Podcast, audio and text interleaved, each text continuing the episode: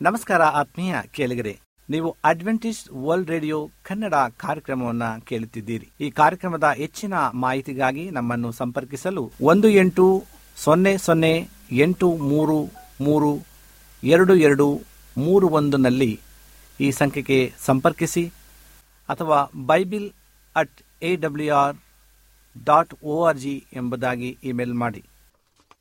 ಇದು Adventist World Radio the Voice of Hope Pune.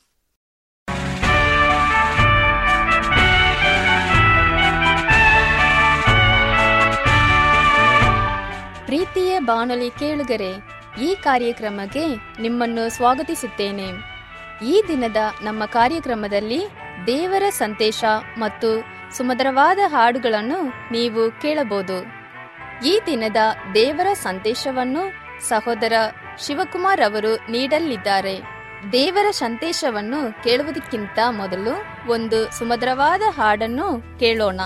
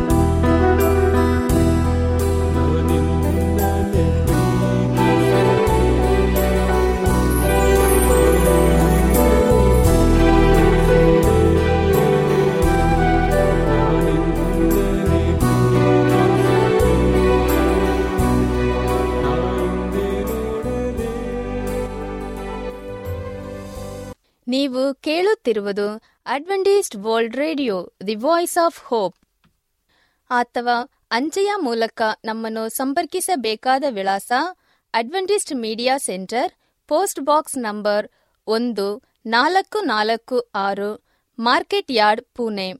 ನಾಲ್ಕು ಒಂದು ಒಂದು ಸೊನ್ನೆ ಮೂರು ಏಳು, ಮಹಾರಾಷ್ಟ್ರ ಇಂಡಿಯಾ ನಿಮ್ಮಲ್ಲಿ ಯಾವುದಾದರೂ ಪ್ರಾರ್ಥನಾ ಮನವಿಗಳು ಸಂದೇಹಗಳು ಮತ್ತು ಹೆಚ್ಚಾಗಿ ಸತ್ಯವೇದದ ಪಾಠಗಳನ್ನು ಕಲಿಯಬೇಕೆಂದು ಬಯಸಿದಲ್ಲಿ ಒಂಬತ್ತು ಒಂಬತ್ತು ಸೊನ್ನೆ ಒಂದು ಆರು ಆರು ಮೂರು ಏಳು ಒಂದು ಒಂದು ಈ ನಂಬರಿಗೆ ನೀವು ಕರೆ ಮಾಡಬಹುದು ಅಥವಾ ವಾಟ್ಸಪ್ ಮೂಲಕ ನಮ್ಮನ್ನು ಸಂಪರ್ಕಿಸಬಹುದು. ಈ ದಿನದ ದೇವರ ಸಂದೇಶವನ್ನು ಸಹೋದರ ಶಿವಕುಮಾರ್ ಅವರು ನೀಡಲಿದ್ದಾರೆ. Sermon number three the prophet testimony about Christ, ಕ್ರಿಸ್ತನ ಬಗ್ಗೆ ಪ್ರವಾದಿಗಳ ಸಾಕ್ಷಿ.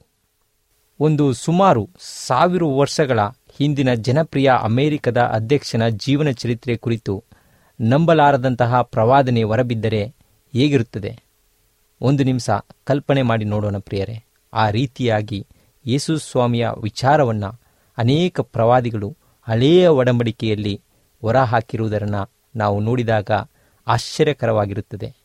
ಯೇಸುಸ್ವಾಮಿ ಈ ಭೂಮಿಯಲ್ಲಿ ಜನ್ಮ ತಾಳುವ ನೂರಾರು ವರ್ಷಗಳ ಹಿಂದೆಯೇ ಹಳೆಯ ಒಡಂಬಡಿಕೆಯ ಬರಹಗಳು ಸಂಪೂರ್ಣವಾಗಿ ಬರೆದು ಮುಗಿಸಲ್ಪಟ್ಟಿದ್ದವು. ಈ ಬರವಣಿಗೆಗಳಲ್ಲಿ ಯೇಸು ಸ್ವಾಮಿಯನ್ನು ಕುರಿತು ನೂರಕ್ಕೂ, ಎ, ಸಾವಿರಕ್ಕೂ ಅನೇಕ ರೀತಿಯ ಹೆಚ್ಚಿನ ಪ್ರವಾದನೆಗಳಿವೆ. ಈ ಪ್ರವಾದನೆಗಳು ಸತಮ ಶತಮಾನಗಳ ಹಿಂದೆಯೇ ನಜರೇತಿನ ಈ ಮನುಷ್ಯನ ಜೀವನ ಚರಿತ್ರೆಯನ್ನು ನಂಬಲಾರದ ರೀತಿಯಲ್ಲಿ ವಿವರಿಸಲಾಗಿದೆ. ಈ ಪ್ರವಾದನೆಗಳ ಒಟ್ಟು ಮೊತ್ತ ಸಾಕ್ಷಿಯನ್ನು ಹಳೆಯ ಒಡಂಬಡಿಕೆಯ ಪ್ರವಾದನೆಯ ಸಭೆಯ ಸಾಲು ಎಂದು ಕರೆಯಲಾಗಿದೆ. ಒಂದು ಮೋಟರಿನ ತಯಾರಿಕೆಯ ಚಿತ್ರಣವನ್ನು ಕಲ್ಪಿಸಿ ನೋಡಿ. ಮೋಟರನ್ನು ನಿರ್ಮಾಣ ಮಾಡುವ ಕಾರ್ಖಾನೆಗೆ ನೀವು ಭೇಟಿ ಕೊಟ್ಟರೆ ಹೇಗೆ ಯಂತ್ರಗಳು ಮೋಟರಿನ ಬಿಡಿ ಬಿಡಿ ಭಾಗಗಳನ್ನು ಜೋಡಿಸುತ್ತಾ, ರಚನಾಶಿಲ್ಪಿಯ ಮನಸ್ಸಿನಲ್ಲಿದ್ದ ಮೋಟರಿನ ಕಲ್ಪನೆಗಳನ್ನು ನಿಜ ರೂಪಕ್ಕೆ ತಂದು ನಿಲ್ಲಿಸುತ್ತದೆಯೋ ಹಾಗೆ ನಾವು ಹಳೆಯ ಒಡಂಬಡಿಕೆಯ ಪುಟಗಳನ್ನು ತಿರುಚಿ ನೋಡಿದ ಹೋದಂಥ ಪಕ್ಷದಲ್ಲಿ ಸರ್ವಶಕ್ತನಾದಂಥ ಯೇಸು ಸ್ವಾಮಿಯೇ ಮೇಸಾಯನು, ಆತನ ಚಿತ್ರ ನಮ್ಮ ಮುಂದೆ ನಿಲ್ಲುವಂತದಾಗಿದೆ. ಗಣಪಂಡಿತನೊಬ್ಬರು ಈ ಪ್ರಕ್ರಿಯೆಯನ್ನ ಸತ್ಯವೇದ ಪ್ರವಾದನೆಯ ಪರಿಪೂರ್ಣ ಜಯ ಪ್ರಕ್ರಿಯೆ ಎಂದಿದ್ದಾರೆ. ಈ ಪ್ರವಾದನೆ ಸಂಯುಕ್ತ ಸಾಕ್ಷಿ ಯೇಸು ಸ್ವಾಮಿ ಅವರಿಗೆ ಮಾತ್ರ ಸಲ್ಲಬೇಕಾದ ವಿಶಿಷ್ಟತೆಯನ್ನು ಪೂರೈಸಿದೆ. ಬೇರೆ ಯಾವುದೇ ಧಾರ್ಮಿಕ ಮುಖಂಡನಿಗಾಗಲಿ ಅಥವಾ ಇತಿಹಾಸದ ವ್ಯಕ್ತಿಗಾಗಲಿ ಇಂಥ ನಂಬಲಾರದಂತಹ ದೈವಿಕ ಹಿನ್ನೆಲೆ ಯಾರಿಗೂ ಸಹ ಇಲ್ಲವೇ ಇಲ್ಲ. ಹಾಗಾಗಿ ನೂರಾರು ಗುಪ್ತ ಪ್ರಭಾವಗಳ ಹಳೆಯ ಒಡಂಬಡಿಕೆಯ ಕೇಂದ್ರ ಬಿಂದುವೆ ಯೇಸು ಸ್ವಾಮಿಯ ಪ್ರವಾದನೆಯಾಗಿದೆ. ಈ ಕೆಳಗಿನ ಪ್ರವಾದನೆಗಳನ್ನು ಬಹುಮುಖ್ಯವಾದ ಉದಾಹರಣೆಗಳಿಂದ ನಾವು ಆರಿಸಿ ನೋಡಬಹುದಾಗಿದೆ. ಆ ಪ್ರವಾದನೆಗಳು ಏನೇನೋ ಮಾತನಾಡುತ್ತವೆ ಎಂಬುದನ್ನು ನಾವು ನೋಡುವುದಾದರೆ ಆದಿಕಾಂಡ ಪುಸ್ತಕ ಮೂರನೇ ಅಧ್ಯಾಯ ಹದಿನೈದನೇ ವಚನದಲ್ಲಿ ಮೊಟ್ಟ ಮೊದಲನೇದಾಗಿ ದೇವರು ಯೇಸು ಸ್ವಾಮಿ ಈ ಲೋಕಕ್ಕೆ ಬರುವಂತಹ ಬರುವಿಕೆಯ ವಿಚಾರವನ್ನು ತಿಳಿಸುವಂತವರಾಗಿದ್ದಾರೆ. ಆ ಪ್ರವಾದನೆ ಏನೆಂಬುದಾಗಿ ನಾವು ನೋಡುವುದಾದರೆ ಆದಿಕಾಂಡ ಪುಸ್ತಕ ಮೂರನೇ ಅಧ್ಯಾಯ ಹದಿನೈದನೇ ವಚನದಲ್ಲಿ ವಾಗ್ದಾನ ಮಾಡಲ್ಪಟ್ಟ ಸ್ತ್ರೀಯ ಸಂತಾನ ಸರ್ಪದ ತಲೆಯನ್ನು ಜಜ್ಜುವುದು ಎಂಬುದಾಗಿ ದೇವರು ಅಲ್ಲಿ ತಿಳಿಸುವಂತರಾಗಿದೆ ಸ್ತ್ರೀಯ ಸಂತಾನ.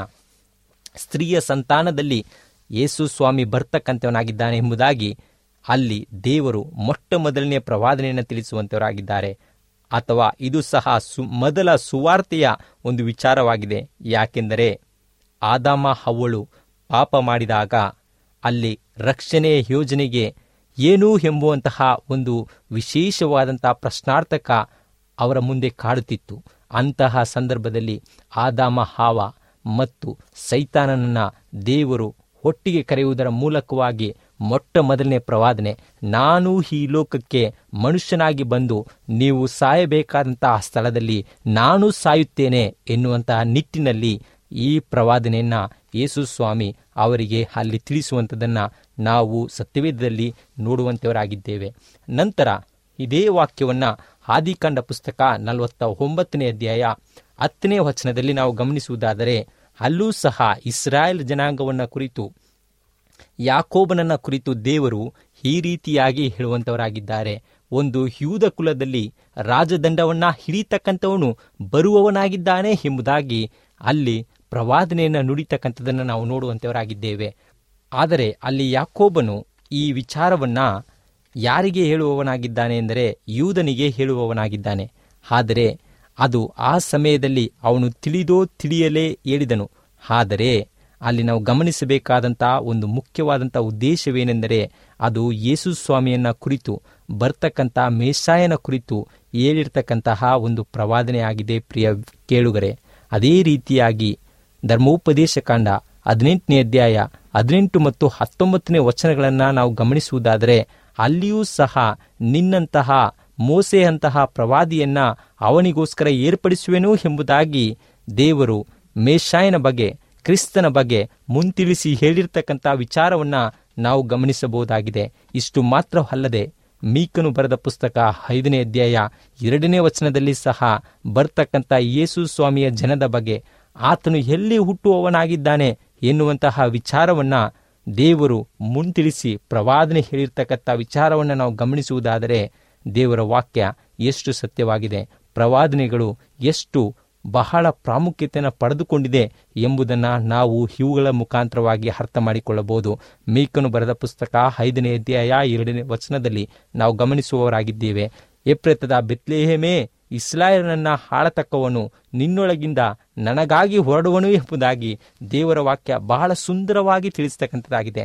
ಆದರೆ ಅದೇ ರೀತಿಯಾಗಿ ಪ್ರವಾದನೆ ಯೇಸು ಸ್ವಾಮಿ ಎಲ್ಲಿ ಹುಟ್ಟುತ್ತಾರೆ ಎನ್ನುವುದು ಮಾತ್ರವಲ್ಲದೆ ಆತನು ಹೇಗೆ ಹುಟ್ಟುವವನಾಗಿದ್ದಾನೆ, ಆತನ ಹೆಸರೇನು, ಆತನ ಕೆಲಸವೇನು, ಆತನ ಕಾರ್ಯಗಳೇನು ಎನ್ನುವಂತಹ ಅನೇಕ ವಿಚಾರಗಳನ್ನು ದೇವರು ಮುಂತಿಳಿಸಿರ್ತಕ್ಕಂಥದ್ದನ್ನು ನಾವು ಪ್ರವಾದನೆ ವಾಕ್ಯಗಳಲ್ಲಿ ನೋಡಬಹುದಾಗಿದೆ. ಉದಾಹರಣೆಯಾಗಿ ಏಷಾಯನ ಪ್ರವಾದನೆ ಗ್ರಂಥ ಏಳನೇ ಅಧ್ಯಾಯ ಹದಿನಾಲ್ಕನೇ ವಚನವನ್ನು ನಾವು ಗಮನಿಸುವುದಾದರೆ, ಕನ್ನಿಕೆಯ ಮೂಲದ ಜನನ, ಇಮಾನುವೇಲ್ ಎಂಬ ನಾಮಕರಣ ಮತ್ತು ಇದರ ಅರ್ಥ ದೇವರು ನಮ್ಮ ಕೂಡ ಇದ್ದಾನೆ ಎನ್ನುವಂತಹ ಅನೇಕ ವಿಚಾರಗಳ ಬಗ್ಗೆ ಹಳೆಯ ಒಡಂಬಡಿಕೆಯಲ್ಲಿಯೇ ಪ್ರವಾದಿಗಳು ಸಾಕ್ಷೀಕರಿಸಿರ್ತಕ್ಕಂಥ ವಿಚಾರವನ್ನು ನಾವು ಗಮನಿಸುವುದಾದರೆ, ನಿಜವಾಗಿಯೂ ಸಹ ಈ ಪ್ರವಾದನೆಗಳು ಎಷ್ಟು ಎಷ್ಟು ಉತ್ತಮ ರೀತಿಯಲ್ಲಿ ಮುಂದೆ ಬರ್ತಕ್ಕಂಥ ಪ್ರವಾದಿಗಳ ಬಗ್ಗೆ ಪ್ರವಾದನೆ ಬಗ್ಗೆ ತಿಳಿಸಿದೆ ಎಂಬುದನ್ನು ನಾವು ಅರ್ಥ ಮಾಡಿಕೊಳ್ಳಲು ಇದು ಉಪಯೋಗವಾಗಿದೆ. ಅಷ್ಟು ಮಾತ್ರವಲ್ಲದೆ ಯಶಾಯನ ಪ್ರವಾದನೆ ಗ್ರಂಥ ಒಂಬತ್ತನೇ ಅಧ್ಯಾಯ ಆರು ಮತ್ತು ಏಳನೇ ವಾಕ್ಯಗಳನ್ನು ನಾವು ಗಮನಿಸುವುದಾದರೆ ಸಮಾಧಾನದ ಪ್ರಭು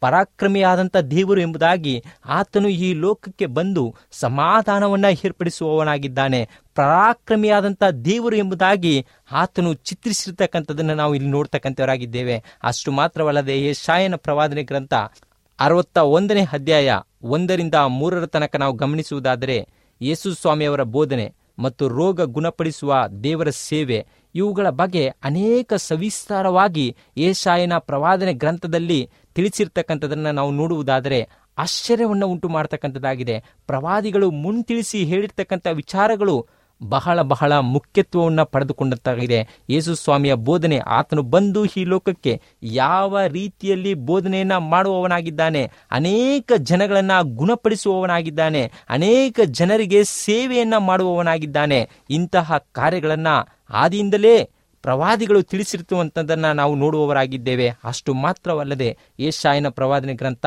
ಐವತ್ಮೂರನೇ ಅಧ್ಯಾಯ, ಆ ಇಡೀ ಅಧ್ಯಾಯವನ್ನು ನಾವು ಓದುವುದಾದರೆ ಯೇಸು ಸ್ವಾಮಿಯ ಸಂಕಟ, ಯೇಸು ಸ್ವಾಮಿಯ ಮರಣ, ಆತನು ಈ ಲೋಕಕ್ಕೆ ಬಂದಂತಹ ಉದ್ದೇಶ ಏನು? ಆತನು ಯಾವ ಕಾರ್ಯಗಳನ್ನು ನೆರವೇರಿಸುವವನಾಗಿದ್ದಾನೆ? ಆ ಶಿಲ್ಬೆಯಲ್ಲಿ ಆತನು ಪಡ್ತಕ್ಕಂಥ ಕಷ್ಟ ಎಂಥ ಕಷ್ಟ?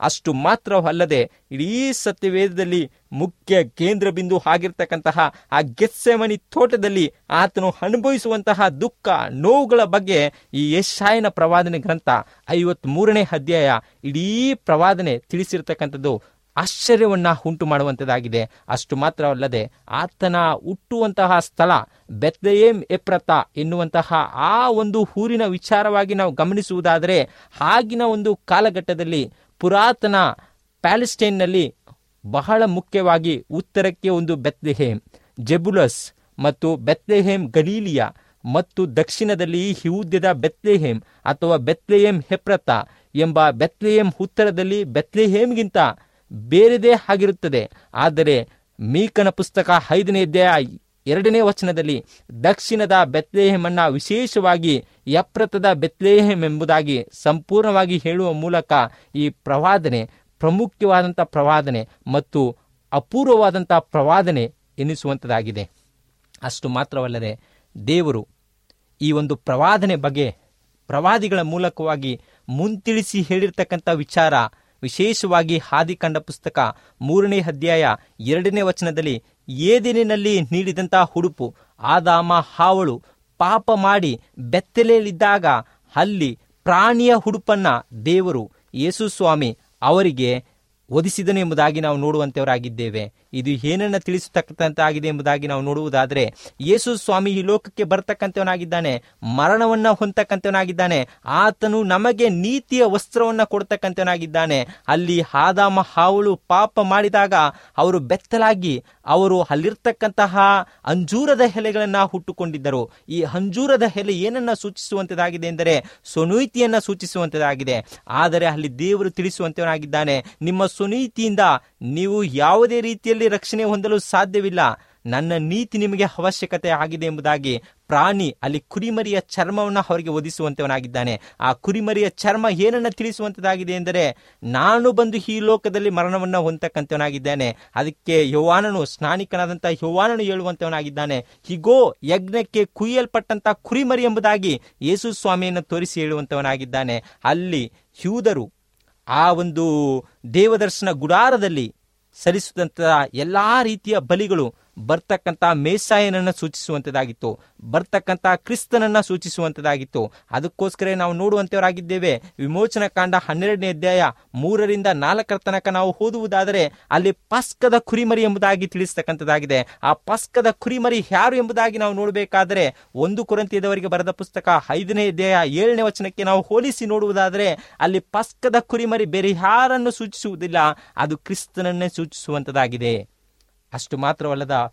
ಪ್ರಿಯ ಕೇಳುಗರೆ, ಅಲ್ಲಿ ನಾವು ನೋಡುವಂತೆಯವರಾಗಿದ್ದೇವೆ ಅರಣ್ಯ ಕಂಡ ಪುಸ್ತಕ ಇಪ್ಪತ್ತನೇ ಅಧ್ಯಾಯ ಎಂಟರಿಂದ ಹನ್ನೊಂದರ ತನಕ ನಾವು ಓದುವುದಾದರೆ ಅಲ್ಲಿ ಇಸ್ರಾಯೇಲ್ ಜನರಿಗೆ ನೀರಿಲ್ಲದೆ ಬಹಳ ಕಷ್ಟವನ್ನು ಅನುಭವಿಸ್ತಕ್ಕಂಥವರಾಗಿದ್ದರು ಅಂತಹ ಸಂದರ್ಭದಲ್ಲಿ ಮೋಶೆ ಆ ಬಂಡೆಗೆ ಹೊಡೆಯುವುದರ ಮುಖಾಂತರವಾಗಿ ನೀರು ಅಲ್ಲಿ ಉಕ್ಕಿ ಬರ್ತಕ್ಕಂಥದ್ದಾಗಿದೆ. ಆ ಬಂಡೆ ಯಾರನ್ನ ಸೂಚಿಸ್ತಕ್ಕಂಥದ್ದಾಗಿದೆ ಎಂದರೆ ಆ ಬಂಡೆ ಬೇರೆ ಯಾರು ಅಲ್ಲ. ಒಂದು ಕೊರಂತಿಯದವರಿಗೆ ಬರೆದ ಪುಸ್ತಕ. ಹತ್ತನೇ ಅಧ್ಯಾಯ ನಾಲ್ಕನೇ ವಚನ ಏನಂತ ತಿಳಿಸ್ತಕ್ಕಂಥದ್ದಾಗಿದೆ ಅಂತಂದ್ರೆ ಆ ಬಂಡೆ ಕ್ರಿಸ್ತನೇ ಎಂಬುದಾಗಿ ತಿಳಿಸುವಂಥದ್ದಾಗಿದೆ. ಆ ಬಂಡೆ ಕ್ರಿಸ್ತನಾಗಿದ್ದು ಅವರಿಗೆ ನೀರನ್ನ ಅಲ್ಲಿ ಕೊಟ್ಟನು ಪ್ರಿಯರೇ. ಅದೇ ರೀತಿಯಾಗಿ ಯೇಸು ಸ್ವಾಮಿ ಸಹ ಈ ಲೋಕಕ್ಕೆ ಬಂದು, ನಾನೇ ಜೀವವುಳ್ಳ ನೀರು ಎಂಬುದಾಗಿ ಹೇಳುವಂತವನಾಗಿದ್ದಾನೆ. ನನ್ನಲ್ಲಿ ನೀರಿದೆ, ನೀರಿನ ಬುಗ್ಗೆ ಇದೆ. ಆ ನೀರನ್ನು ಕುಡಿಯುವಂಥವರಿಗೆ ಎಂದಿಗೂ ಸಹ ಬಾಯರಿಕೆ ಆಗುವುದಿಲ್ಲ ಎಂಬುದಾಗಿ ತಿಳಿಸುವಂಥದ್ದನ್ನು ನಾವು ನೋಡುವಂಥವರಾಗಿದ್ದೇವೆ ಹೀಗೆ ಹಳೆಯ ಒಡಂಬಡಿಕೆಯಲ್ಲಿ ಪ್ರವಾದಿಗಳ ಮೂಲಕವಾಗಿ ಮುಂತಿಳಿಸಿರ್ತಕ್ಕಂತಹ ಎಲ್ಲ ವಿಚಾರಗಳು ಹೊಸ ಒಡಂಬಡಿಕೆಯಲ್ಲಿ ನೆರವೇರಿರ್ತಕ್ಕಂಥದ್ದನ್ನ ನಾವು ನೋಡುವಂತವರಾಗಿದ್ದೇವೆ. ಅಷ್ಟು ಮಾತ್ರವಲ್ಲ ಹಳೆಯ ಒಡಂಬಡಿಕೆಯಲ್ಲಿ ಬರುವ ಅನೇಕ ಪಾತ್ರಗಳು ಯೇಸು ಸ್ವಾಮಿಯನ್ನೇ ಹೋಲುವಂತದಾಗಿದೆ.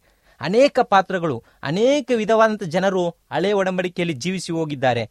ಅವರ ಎಲ್ಲರ ಹೆಚ್ಚು ಕಡಿಮೆ, ಅವರ ಎಲ್ಲರ ಜೀವಿತವೂ ಸಹ ಯೇಸು ಸ್ವಾಮಿಯನ್ನ ಹೋಲುವಂತದಾಗಿದೆ. ನಾವು ಅಂತಹ ಒಂದು ನಿಟ್ಟಿನಲ್ಲಿ ಅನೇಕ ವಿಚಾರಗಳನ್ನು ನಾವು ಗಮನಿಸುವುದಾದರೆ, ಮೊಟ್ಟ ಮೊದಲನೇದಾಗಿ ಅಬ್ರಹಾಮ.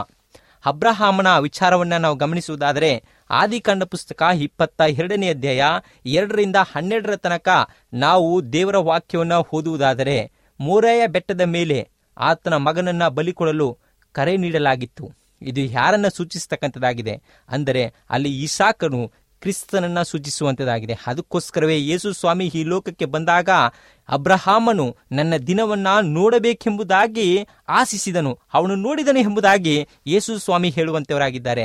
ಹೇಗೆ ಅಬ್ರಹಾಮ ಯೇಸು ಸ್ವಾಮಿಯನ್ನು ನೋಡಿದನು?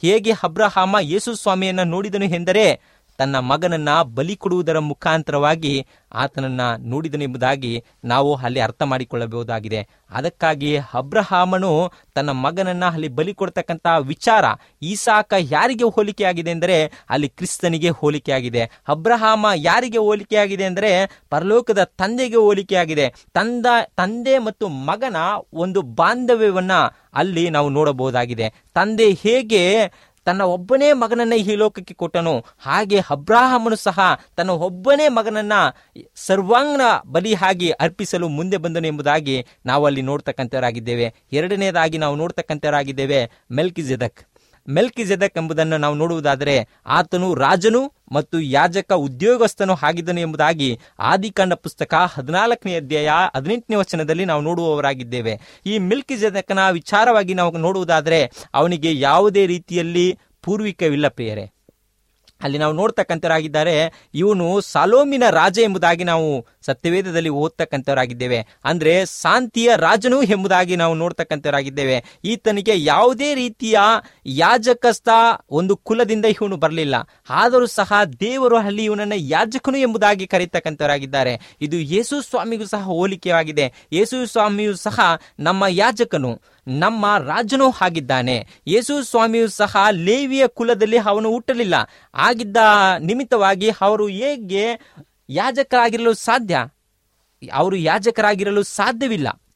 ಆದರೆ ಯೇಸು ಸ್ವಾಮಿ ಮಿಲ್ಕಿ ಜದಕ್ನ ನಿಮಿತ್ತವಾಗಿ ಮಿಲ್ಕಿ ಜದಕ್ನ ಆ ಒಂದು ನಿಟ್ಟಿನಲ್ಲಿ ಅವರು ಸಹ ಯಾಜಕರಾಗಿದ್ದಾರೆ. ಅವನು ಮಹಾಯಾಜಕನಾಗಿ ಕಾರ್ಯವನ್ನು ಮಾಡುವವರಾಗಿದ್ದಾರೆ. ಅದೇ ರೀತಿಯಾಗಿ ಇಲ್ಲಿ ಮೆಲ್ಕಿ ಜದಕನು ರಾಜನಾಗಿದ್ದನು. ಅದೇ ರೀತಿಯಾಗಿ ಯೇಸು ಸಹ ನಮ್ಮ ರಾಜಾದಿ ರಾಜನಾಗಿದ್ದಾನೆ ಎಂಬುದನ್ನ ಸತ್ಯವೇದದಲ್ಲಿ ನಾವು ನೋಡುವವರಾಗಿದ್ದೇವೆ. ಇಬ್ರಿಯ ಪುಸ್ತಕದಲ್ಲಿ ಆ ಮೆಲ್ಕಿ ಜದಕನ ಬಗ್ಗೆ ತಿಳಿಸಿರ್ತಕ್ಕಂಥದ್ದು, ಯೇಸು ಸ್ವಾಮಿಯ ಜೊತೆ ಹೊಂದಾಣಿಕೆ ಮಾಡಿರ್ತಕ್ಕಂಥದ್ದನ್ನ ನಾವು ಓದುವವರಾಗಿದ್ದೇವೆ. ಅಷ್ಟು ಮಾತ್ರವಲ್ಲದೆ, ಯೋಸೇಪ, ಯೇಸು ಸ್ವಾಮಿಯ ಒಂದು ಜೀವನ ಚರಿತ್ರೆಯ ಉದ್ದಕ್ಕೂ ಸಹ ಯೋಸೇಪನ ಜೀವನ ಚರಿತ್ರೆಯ ಹೊಂದಾಣಿಕೆಯ ಸಮಾನಾಂತರವನ್ನು ನಾವು ನೋಡಬಹುದಾಗಿದೆ. ನಾವು ಆ ಇಬ್ಬರ ನಡುವಿನ ಹೊಂದಾಣಿಕೆಯನ್ನು ನೋಡುವುದಾದರೆ ನಮಗೆ ಉತ್ತಮವಾದಂತಹ ಆಶ್ಚರ್ಯಕರವಾದಂಥ ವಿಚಾರಗಳು ನಮ್ಮ ಮುಂದೆ ಬರ್ತಕ್ಕಂಥದ್ದಾಗಿದೆ. ಹೇಗೆ ಎಂಬುದಾಗಿ ನಾವು ನೋಡಬೇಕಾದರೆ ಯೋಸೇಪ ತಂದೆ ಪ್ರೀತಿಯ ಕುಮಾರನಾಗಿದ್ದನು. ಗುಣಗಳಲ್ಲಿ ಚೊಕ್ಕ ಬಂಗಾರದಂತೆ ಆತನಿಗೆ ಪ್ರವಾದನೆಯ ಹೊರವಿತ್ತು ಯೋಸೇಪನು ಅತಿ ಸುಂದರ, ನೀತಿವಂತ, ಮಾತಿನಲ್ಲಿ ಅಷ್ಟೇ ಒಳ್ಳೆ ಗುಣವಂತವನಾಗಿದ್ದನು. ಆತನನ್ನ ಕಡೆಗಣಿಸಲಾಗಿತ್ತು ಆತನನ್ನ ತಿರಸ್ಕರಿಸಲಾಗಿತ್ತು. ತನ್ನ ಸ್ವಂತ ಹಣ್ಣಿಂದರಿಂದಲೇ ಮೋಸಕ್ಕೊಳಗಾಗಿದ್ದ. ಆದರೆ ಪಾಪ ಮಾತ್ರ ಅವನು ಮಾಡಲೇ ಇಲ್ಲ. ಹೀಗಾಗಿ ಆತನು ತನ್ನ ಜನರನ್ನ ಕಾಪಾಡಲು ರಕ್ಷಕನಾದನು. ಐಗುಪ್ತ ದೇಶವನ್ನ ರಕ್ಷಿಸಿದನು.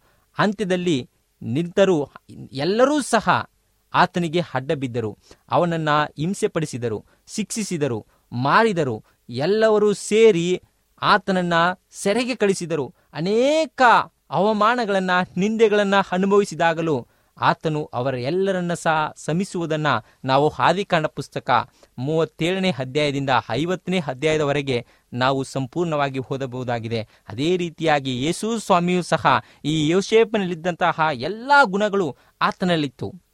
ಆತನನ್ನು ಸಹ ಸಿಲಿಬೆಗೆ ಹಾಕಿದರು, ಅನೇಕ ಹಿಂಸೆಗೆ ಒಳಪಡಿಸಿದರು, ಅನೇಕ ಅವಮಾನಗಳಿಗೆ ಒಳಗಾದರು. ಆದರೆ ಯೇಸು ಸ್ವಾಮಿ ಹೇಗೆ ಯೋಸೇಪನು ಎಲ್ಲರನ್ನ ಸಮಿಸಿದನು ಅದೇ ರೀತಿಯಾಗಿ ಯೇಸು ಸ್ವಾಮಿ ಸಹ ಕಲ್ವಾರಿ ಸಿಲಿಬೆಯಲ್ಲಿ ತಂದೆಯೇ ಇವರನ್ನ ಸಮಿಸು ಇವರು ಏನು ಮಾಡುತ್ತಾರೆ ಎಂಬುದಾಗಿ ಹರಿಯೇ ಎಂಬುದಾಗಿ ಅಲ್ಲಿ ಎಲ್ಲರಿಗೋಸ್ಕರ ಸಮಯನ್ನ ಕೊಡುವುದರ ಮೂಲಕವಾಗಿ ಎಲ್ಲರನ್ನ ಶಮಿಸುವುದನ್ನ ನಾವು ನೋಡುವವರಾಗಿದ್ದೇವೆ. ಅಷ್ಟು ಮಾತ್ರವಲ್ಲದೆ ಮೋಸೆ. ಮೋಸೆಯು ಸಹ ಶಿಶುವಾಗಿದ್ದಾಗಲೇ ಕೊಲೆಗೆ ಗುರಿಯಾದರು. ಅದೇ ರೀತಿಯಾಗಿ ಯೇಸು ಸ್ವಾಮಿಯೂ ಸಹ ಈ ಲೋಕದಲ್ಲಿ ಜನಿಸಿದಾಗ ಹೆರೋದ ರಾಜನಿಂದ ಕೊಲೆಗೆ ಗುರಿಯಾಗಿ ಅದ್ಭುತ ರೀತಿಯಲ್ಲಿ ದೇವರು ಆತನನ್ನ ರಕ್ಷಿಸಿದರು. ದೇವರ ದಹೆಯಿಂದ ಅದ್ಭುತವಾಗಿ ಮೋಸೆಯೂ ಸಹ ಬದುಕುಳಿದನು. ಯೇಸು ಸ್ವಾಮಿಯೂ ಸಹ ಬದುಕುಳಿದರು.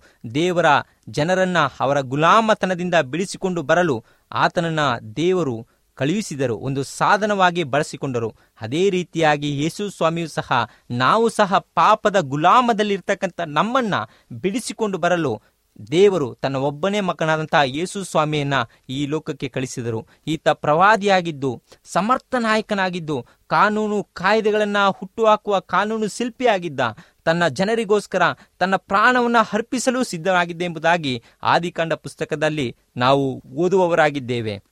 ಅದೇ ರೀತಿಯಾಗಿ ಪ್ರಿಯರೇ, ಪ್ರಿಯ ಕೇಳುಗರೆ, ಅದೇ ರೀತಿಯಾಗಿ ಯೇಸು ಸ್ವಾಮಿಯೂ ಸಹ ಈ ಲೋಕಕ್ಕೆ ನಮ್ಮ ಪಾಪಗಳಿಗೋಸ್ಕರ ಈ ಲೋಕಕ್ಕೆ ಬಂದನು. ಅನೇಕ ಕಾನೂನು ಕಟ್ಟಳೆಗಳನ್ನು ಆತನೇ ಹಾಕಿದಂಥ ಕಾನೂನುಗಳನ್ನು ತಾನೇ ಪಾಲಿಸಿದನು. ತನ್ನ ಜನರಿಗೋಸ್ಕರ ಹೇಗೆ ಮೋಸೆ ಆ ಪ್ರಾಣವನ್ನು ಕೊಡಲು ಸಿದ್ಧನಾದನು ಅದೇ ರೀತಿಯಾಗಿ ಯೇಸು ಸ್ವಾಮಿಯು ಸಹ ತಮ್ಮ ಪ್ರಾಣವನ್ನು ಕೊಟ್ಟನು ಎಂಬುದಾಗಿ ನಾವು ನೋಡುವಂತವರಾಗಿದ್ದೇವೆ. ಇನ್ನು ಮುಂದೆ ಹೋಗಿ ಭೋಜನನನ್ನು ನಾವು ನೋಡುವವರಾಗಿದ್ದೇವೆ. ಭೋಜ. ರಕ್ತ ಸಂಬಂಧಿ ವಿಮೋಚಕನಾದನು ಎಂಬುದಾಗಿ ನಾವು ನೋಡ್ತಕ್ಕಂಥವರಾಗಿದ್ದೇವೆ. ರೂತಳನ್ನ ಹೇಗೆ ಭೋಜ ರಕ್ತ ಸಂಬಂಧಿಯಾಗಿ ವಿಮೋಚನೆಯನ್ನ ಮಾಡಿದನು, ಅದೇ ರೀತಿಯಾಗಿ ಯೇಸು ಸ್ವಾಮಿ ಸಹ ನಮ್ಮ ಸಹೋದರನಾಗಿ, ನಮ್ಮ ವಿಮೋಚಕನಾದನು ಎಂಬುದಾಗಿ ಆ ರೂತಳ ಪುಸ್ತಕದಲ್ಲಿ ನಾಲ್ಕನೇ ಅಧ್ಯಾಯ ಒಂಬತ್ತು ಮತ್ತು ಹತ್ತನೇ ವಚನದಲ್ಲಿ ನಾವು ಓದುವವರಾಗಿದ್ದೇವೆ. ಇನ್ನು ಪ್ರವಾದಿಯಾದಂತಹ ಯೋನನ ವಿಚಾರದಲ್ಲಿ ನಾವು ಮಾತನಾಡುವುದಾದರೆ ಹಡಗಿನಲ್ಲಿ ಅವನು ಆ ಒಂದು ತರ್ಶೀಶ್ ಪಟ್ಟಣಕ್ಕೆ ಓಡಿ ಹೋದನು ಎಂಬುದಾಗಿ ನಾವು ನೋಡ್ತಕ್ಕಂಥವರಾಗಿದ್ದೇವೆ. ಅವನು ನೆನೆವೆ ಪಟ್ಟಣಕ್ಕೆ ಹೋಗುವುದಕ್ಕೂ ಬದಲು ತರ್ಶೀಶ್ ಪಟ್ಟಣಕ್ಕೆ ಓಡಿ ಹೋದನು. ಆದರೆ ದೇವರು ಮೂರು ದಿನಗಳ ಕಾಲ ಆ ಒಂದು ಮೀನಿನ ಹೊಟ್ಟೆ ಒಳಗಡೆ ಇದ್ದಂತ ವಿಚಾರವನ್ನ ಯೇಸು ಸ್ವಾಮಿ ಈ ಲೋಕಕ್ಕೆ ಬಂದು ಭೂಗರ್ಭದಲ್ಲಿ ಮೂರು ದಿನ ಇದ್ದನು ಎಂಬುದನ್ನ ಪ್ರವಾದನೆಯಲ್ಲಿ ಹೋಲಿಸಿ ನೋಡುವುದನ್ನ ನಾವು ನೋಡುವವರಾಗಿದ್ದೇವೆ. ಈ ಒಂದು ವಿಚಾರಗಳನ್ನ ಯೋನನ ಪುಸ್ತಕ ಒಂದು ಮತ್ತು ಎರಡನೇ ಅಧ್ಯಾಯಗಳಲ್ಲಿ ನಾವು ನೋಡುವವರಾಗಿದ್ದೇವೆ. ಅದೇ ರೀತಿಯಾಗಿ ಯೇಸು ಸ್ವಾಮಿ ಮೂರು ದಿನಗಳ ಕಾಲ ಸಮಾಧಿಯಲ್ಲಿದ್ದು ಪುನರುತ್ಥಾನ ಆದಂತ ವಿಚಾರವನ್ನು ಸಹ ಮತ್ತಾಯನ ಪುಸ್ತಕದಲ್ಲಿ ನಾವು ಓದುವವರಾಗಿದ್ದೇವೆ. ಮತ್ತು ಒಂದು ಕೊರಂತಿದವರಿಗೆ ಬರೆದ ಪುಸ್ತಕ ಐದನೇ ಅಧ್ಯಾಯ ಮೂವತ್ನಾಲ್ಕನೇ ವಚನದಲ್ಲಿ ನಾವು ಇವುಗಳನ್ನು ಓದಬಹುದಾಗಿದೆ. ಅಷ್ಟು ಮಾತ್ರವಲ್ಲದೆ, ಪ್ರಿಯ ಕೇಳುಗರೆ, ಕಾಲದ ಪ್ರವಾದನೆ. ಈ ಕಾಲದ ಪ್ರವಾದನೆ ಅನ್ನುವಾಗ ನಮಗೆಲ್ಲರಿಗೂ ಬರ್ತಕ್ಕಂಥದ್ದು ದಾನಿಯೇಲನ ಪುಸ್ತಕ. ದಾನಿಯೇಲನ ಪುಸ್ತಕ ಒಂಬತ್ತನೇ ಅಧ್ಯಾಯ ಇಪ್ಪತ್ನಾಲ್ಕರಿಂದ ಇಪ್ಪತ್ತೇಳರ ತನಕ ನಾವು ಓದುವುದಾದರೆ ಹಳೆಯ ಒಡಂಬಡಿಕೆಯ ಕಾಲಗಣನೆ.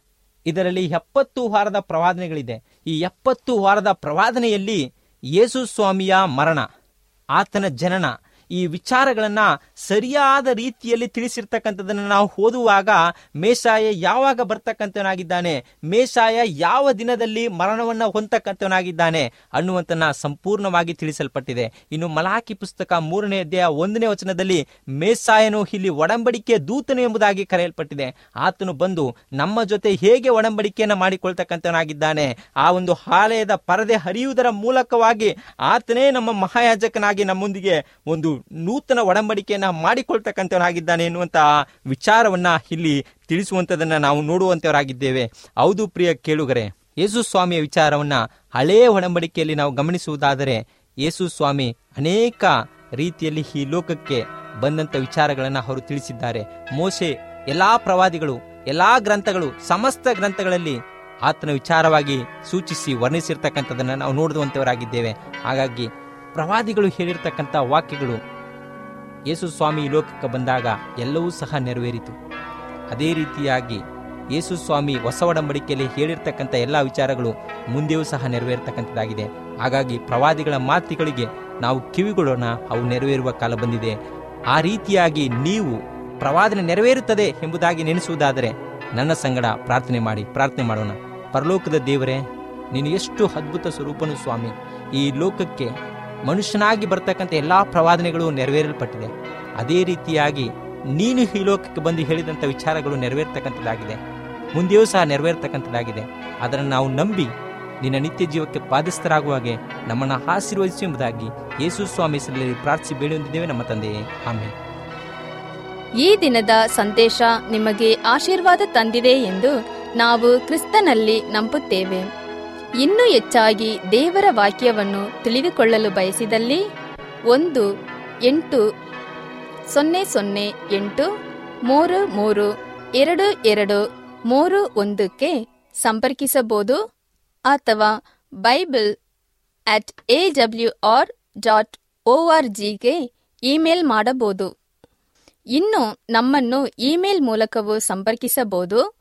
ನಮ್ಮ ಇಮೇಲ್ ವಿಳಾಸ Kannada R S AMC at S U D Adventist dot O R G K A N N A D A R S AMC at S U D A D V E N T I S T dot O R G ಅಥವಾ ಒಂಬತ್ತು ಒಂಬತ್ತು ಸೊನ್ನೆ ಒಂದು ಆರು ಆರು ಮೂರು ಏಳು ಒಂದು ಒಂದು. ಈ ನಂಬರಿಗೆ ಕರೆ ಮಾಡಬಹುದು ಅಥವಾ ವಾಟ್ಸಪ್ ಮಾಡಬಹುದು. ಮತ್ತು ನಾನು ನಿಮ್ಮ ಸಹೋದರಿ ಮರಗದಂ, ಈ ಕಾರ್ಯಕ್ರಮವನ್ನು ಮುಗಿಸುತ್ತಿದ್ದೇವೆ ದೇವರು ನಿಮ್ಮನ್ನು ಆಶೀರ್ವದಿಸಲಿ. ಮತ್ತೆ ಭೇಟಿಯಾಗೋಣ. ಧನ್ಯವಾದಗಳು.